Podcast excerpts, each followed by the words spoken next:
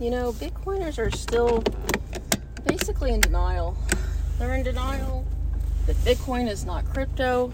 They're in denial that they can survive as an industry without exchanges, because the whole value proposition of holding Bitcoin is that you can get dollars for it, so you need these exchanges.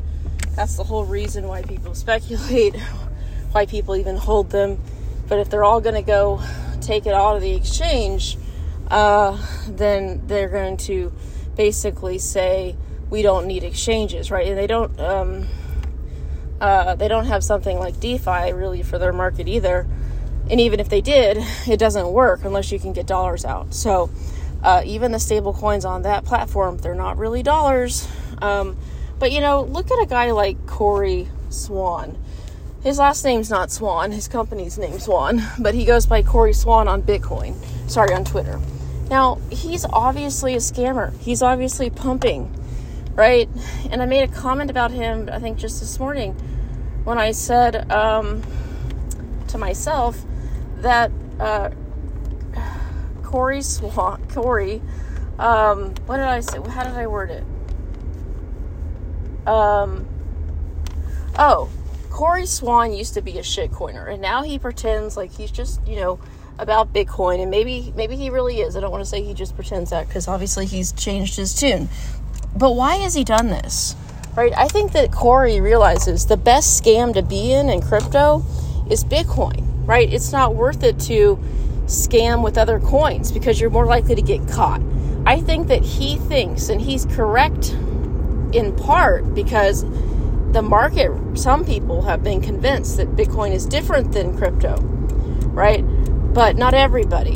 And, but I'm making the argument from his point of view. So this is what he tells himself in the morning. He probably tells himself, look, if I'm going to get caught pumping any of this crypto stuff, it's probably not going to be Bitcoin, because everything else looks worse than Bitcoin. So he feels perfectly fine pumping Bitcoin and spreading lies about Bitcoin, right? This is my opinion, that what he says most of the time is not true.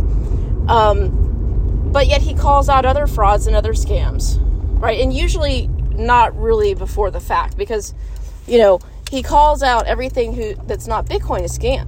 So, but yet he runs a centralized exchange, you know, brokerage himself to sell Bitcoin. Do people trust him? Now, he had this Bitcoin conference basically the week that FTX was blowing up. And they, you know, it was a Bitcoin conference. He spent so much money, you could tell. It was in LA. It was called Pacific Bitcoin. Where does he get all this money, right? From the fees he charges? Maybe from the ICO that he made money on, right, when he in his shitcoin days, right? But what drives me nuts is he's an obvious scammer, but all the Bitcoiners are, and that's why they don't care. They support him. They go to his conference, right? They invested in his company, right? A lot of these hardcore Bitcoin maxis invested in his company. They think it's okay because he only sells Bitcoin, right? But Bitcoin itself is also a scam and a Ponzi. And this guy, to be associated with him, to be associated with Michael Saylor, you know, and then yesterday and today, the Bitcoiners are going on and on about how they want the treasury, the government treasury, to buy Bitcoin. It should be on their balance sheet for war. That there's a story about something about Harvard. Some student at Harvard basically wrote about Bitcoin and how the treasury should, you know, get on board here, but it wasn't peer reviewed. It was just a student, but they're playing up the Harvard name. They're clearly pumping. It's a scam. Now, a report just yesterday came out about Bitcoin miners in Texas trying to push this bill, lobby the Congress so that Bitcoin miners who use ERCOT, right, and who already get paid from ERCOT to turn off, quote unquote, basically they're selling power back, they want to now have the Texas government say that you don't have to pay taxes on any of your electricity that you buy. Can you believe this? So they're asking taxpayers to basically let them have a free pass on their tax bill for electricity. Unbelievable. I mean, these people are unbelievable. These are hardcore Bitcoiners asking for this stuff because it benefits them. They want the government to buy Bitcoin. They want you, the taxpayer, to foot their electricity bills, right? At least their tax bills. And they also wanted some extra rebate too. I mean, unbelievable. These people are supposed to be sort of playing fair, and this is not playing fair. Like, I hate this industry, and I hate the people that pretend like they're anti-government or, oh, it's not fair, the Fed is not fair, the dollar's not fair, yet they whenever they, you know, they create their own little asset, their private asset, they want the government to buy it. They want taxpayers to buy Bitcoin, right? They want you to be forced to buy their asset.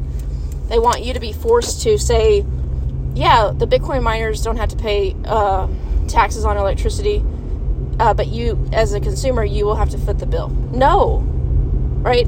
These people are terrible people. Like, and they're even worse than just shitcoin people, right? Who shitcoin because they think they're so moral to everybody else. They think Bitcoin's different. They tell the most lies about Bitcoin. These Bitcoiners, most of them pumping the market and out there on Twitter, right, promoting this stuff and telling lies about it. Right, I'm not talking about the programmers, right, that think the code is cool. That's different. But if you're actively trying to pump and sell and tell lies about what Bitcoin is or what it could be, you're a pumper and you are lying. You're committing fraud, right? And so they're laughing right now at SBF and maybe even Barry Silbert and, you know, whoever else, but they're deer in the headlights. And, you know, they're posting stuff on Twitter. It's like serious cope. They don't see they're like a deer in the headlights. They think Bitcoin's fine.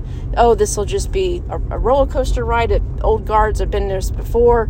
No, you don't understand what's going on. You are so blinded by your ideology and your faith toward this asset. You can't see the lies, and you can't see obvious scammers like Cory Swan.